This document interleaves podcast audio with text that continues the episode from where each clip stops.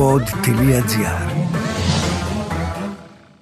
Ο Λίμπος Μάραθον ξεκινάει από το Διόν, από το μηδέν δηλαδή, από το επίπεδο της θάλασσας. Σε ανεβάζει σταδιακά από άσφαλτο τα πρώτα 5-6 χιλιόμετρα, λίγο πιο απότομα τα τελευταία δύο, ανηφορικά αλλά πάλι άσφαλτο. Μπαίνει σε μονοπάτι Κάπου στο 11 χιλιόμετρα είναι και ο πρώτος σταθμός στην Κορομιλιά. Και πάνω στο αεροπέδιο που φτάνει είναι τρομερή ιδέα. Είναι εντυπωσιακό που τρέχεις κάτω από το στεφάνι του Δία.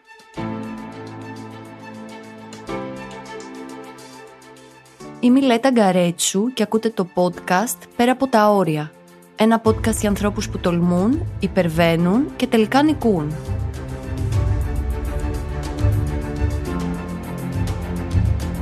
λίγο πριν φτάσω πάνω στο αεροπέδιο ήμουν χάλια.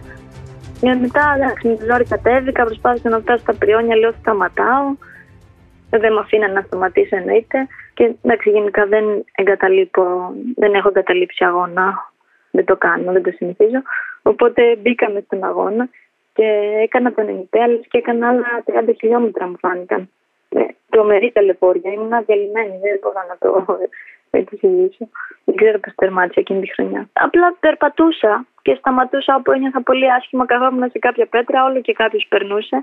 Μιλούσα με τον καθένα από λίγο, περπατούσα και κάποια στιγμή έφτασα στο λιτόχωρο. 3 Νοεμβρίου του 1989, στα Τύρανα της Αλβανίας, γεννήθηκε η Μαρία Μάλαϊ, ένα κορίτσι με μεγάλο ταλέντο στο τρέξιμο. Είτε αυτό είναι σε στίβο, είτε σε βουνό, είτε σε άσφαλτο.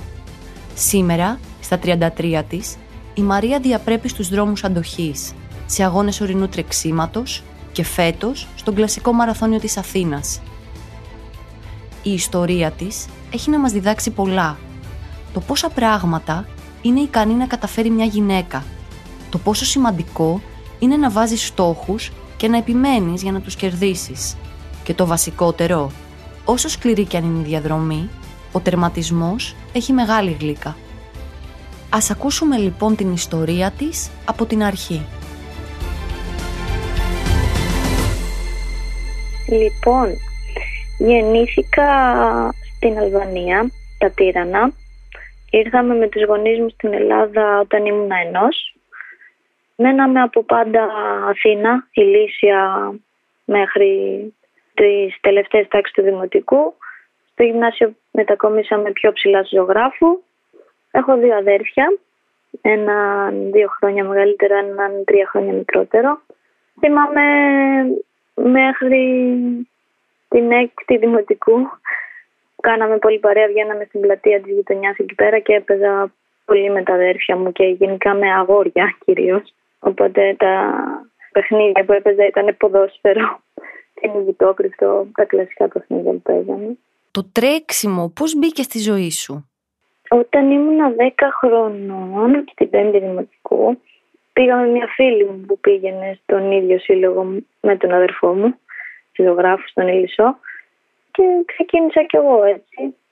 Στην αρχή της ακαδημίας που κάναμε εκεί πέρα με τον κύριο Βαγγέλη και μετά με είδε ο προπονητής μου που έχω και τώρα, ο Γιώργος ο έκανα μαζί του πώς από απλό τρέξιμο ξεκίνησες να ασχολείσαι πιο σοβαρά και να μπει ο πρωταθλητισμός στη ζωή σου; Νομίζω πως δεν το κυνήγησα, απλά έγινε επειδή ήμουν καλή σε αυτό που έκανα. Δηλαδή από μικρή τους αγώνες που συμμετείχα ήμουν στις πρώτες θέσεις, οπότε πήγε προς τα εκεί. Τι αγώνισμα έκανες; Έκανα τρία χιλιόμετρα στύπλη το βασικό μου αγώνισμα. Τα στύπλη ήταν τρία χιλιόμετρα με φυσικά εμπόδια. Έχει τέσσερα απλά εμπόδια η κάθε στροφή και ένα με λίμνη. Αν έχετε δει στο στίβο είναι αυτό το εμπόδιο το μεγάλο το ξύλινο με τη λίμνη μπροστά. Συνήθως είναι άδειο, θα το δείτε άδειο, το γεμίζουν με νερό. Από το στίβο πώς έγινε η μετάβαση και ξεκίνησες να τρέχεις στο βουνό; Και όχι απλά να τρέχεις αλλά να πρωταγωνιστείς και σε κάθε αγώνα. Το βουνό μπήκα το 2012 με παρότρινση φίλων στην αρχή διστακτικά. Αρχικά δεν ήξερα καθόλου τι σημαίνει αυτό τι αγώνες ήταν αυτοί. Το βουνό νόμιζα ότι ήταν κάποιος ανώμαλος δρόμος όπως τρέχαμε κι εμείς τα Πανελλήνια Ανομάλου που ήταν ε, απλά κάποιες κλήσεις ανηφορικές και αντιφορικές, αλλά χωματόδρομος κυρίως, όχι τόσο τεχνικά.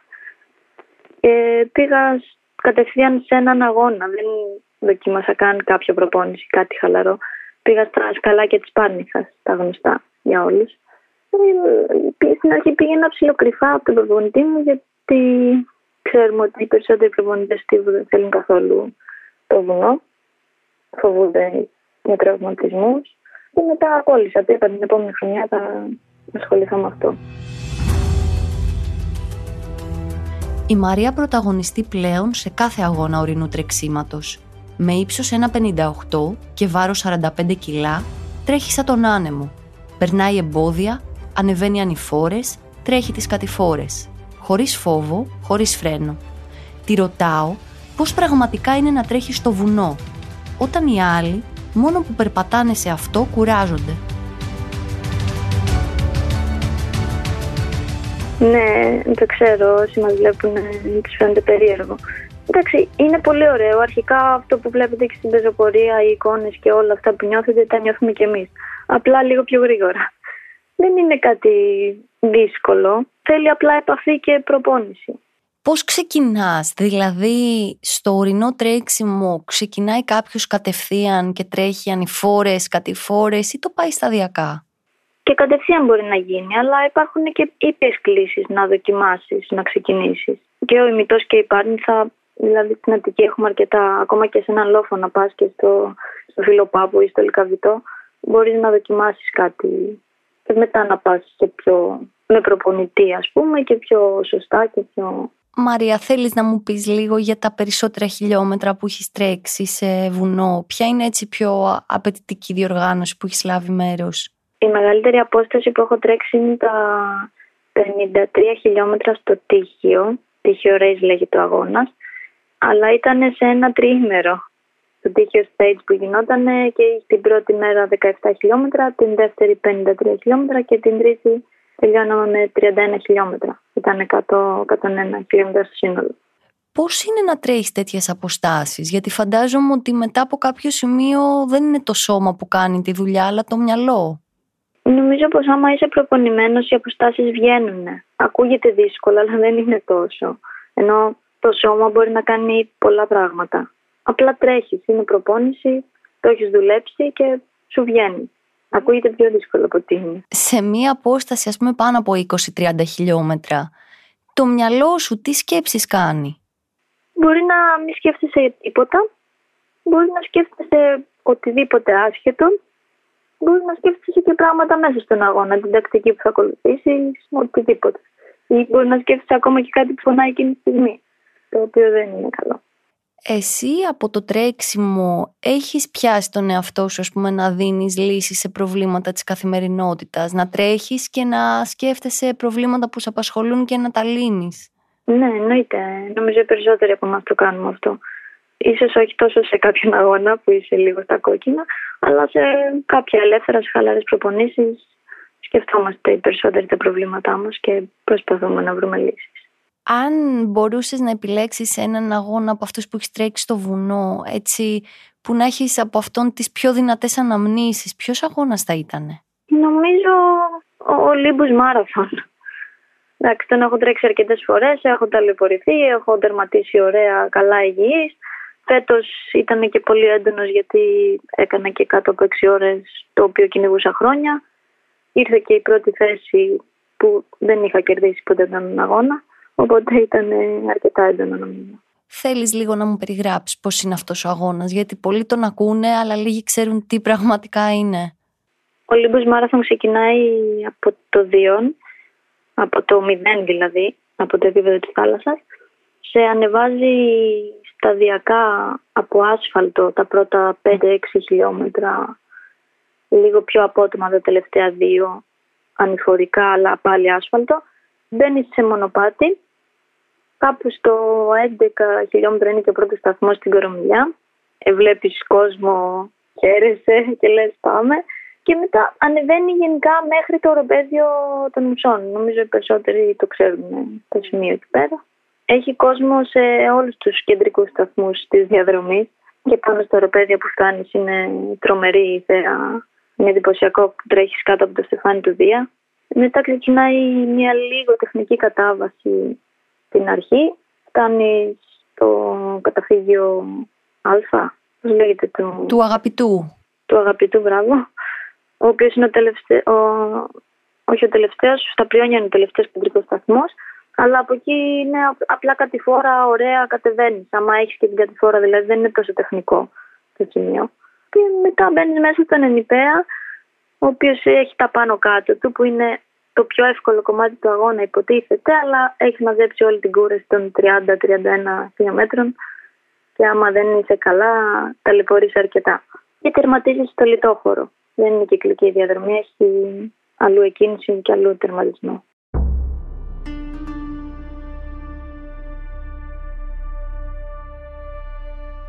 Olympus Marathon, ένας αγώνας ορεινού τρεξίματος για μεγάλες αντοχές και πολύ γερά πόδια. Ένας αγώνας για καλά προπονημένους. Στο βουνό των Θεών, τον Όλυμπο, ο δρομέας έρχεται αντιμέτωπος με τον εαυτό του και τους φόβους του. Τη ρωτάω τι ταλαιπωρία έχει ζήσει σε αυτόν τον αγώνα.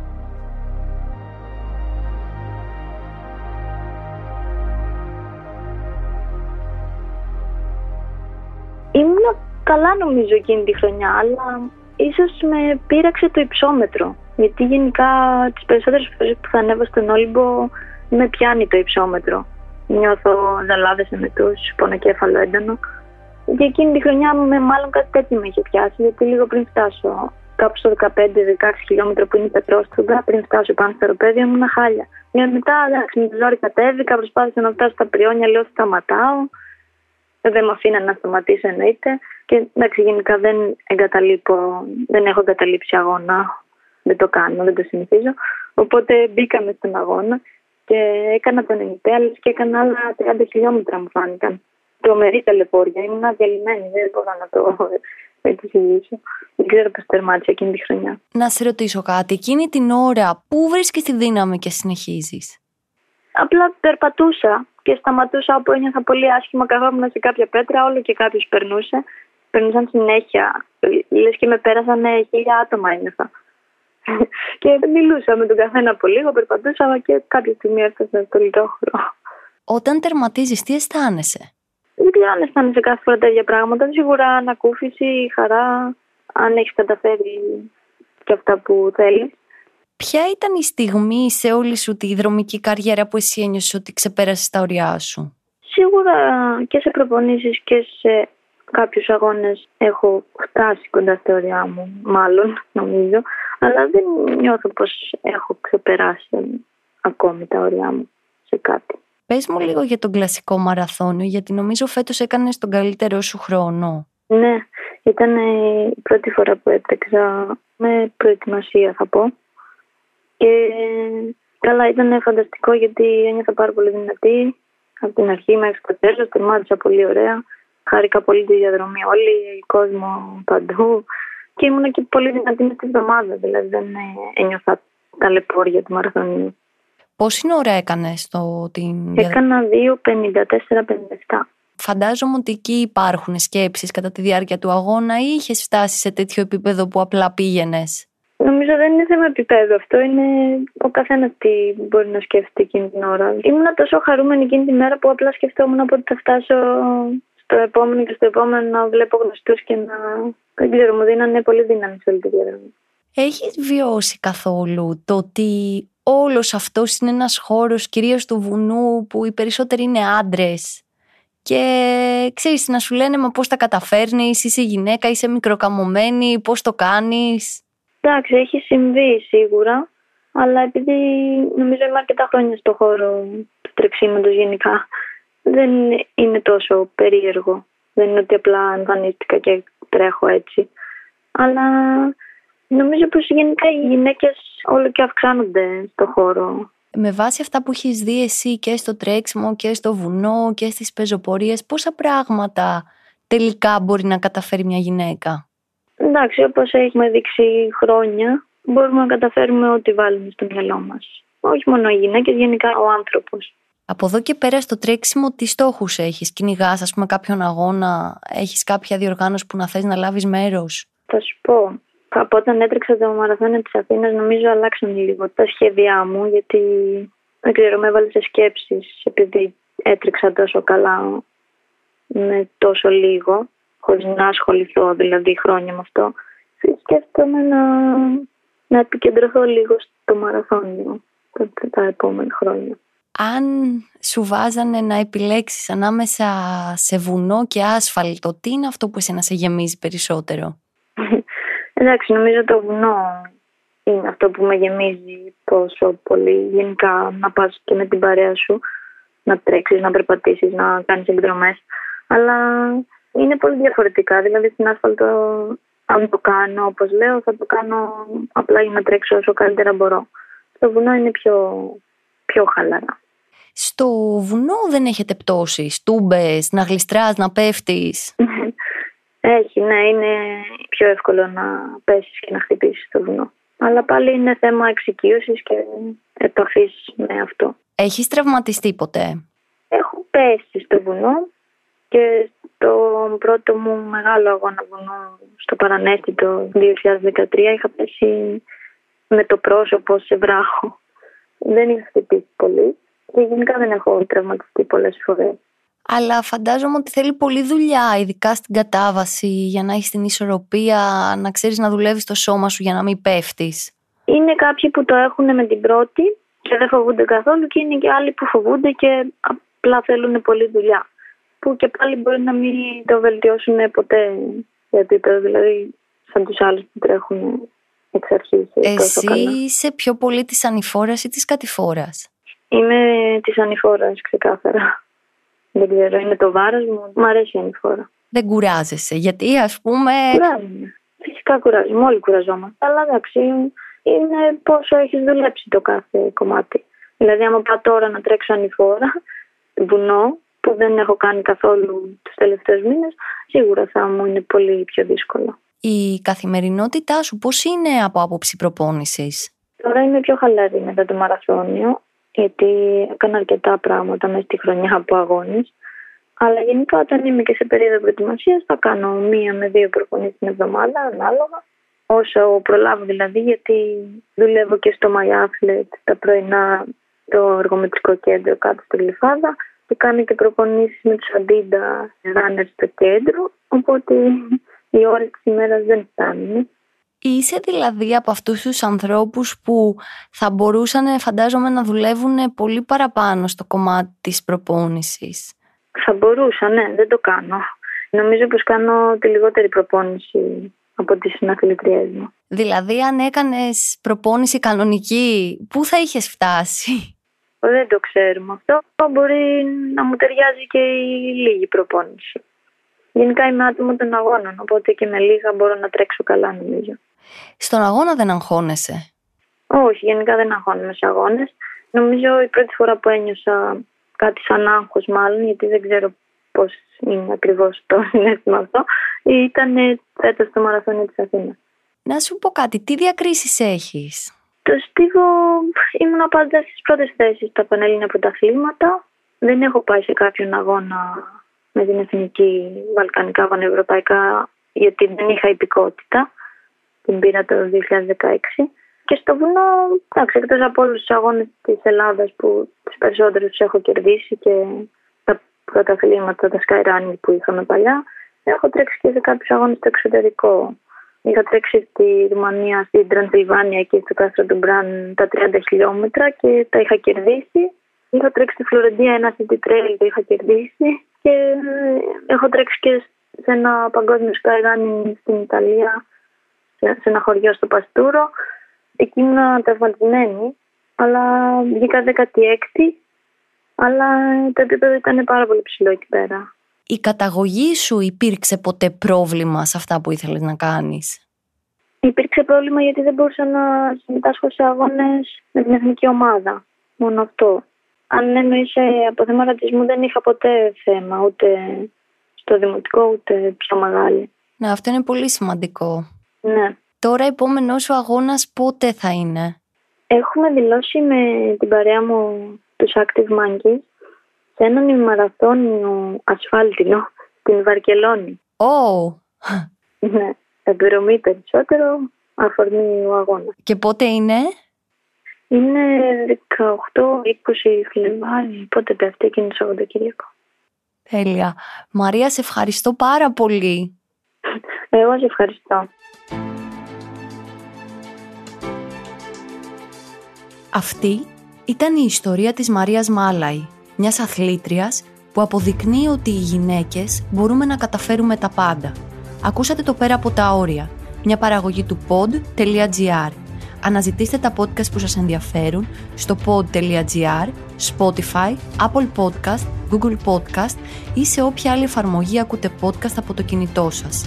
Ευχαριστώ πολύ τον Νίκο Λουκόπουλο για την ηχοληψία και το μοντάζ.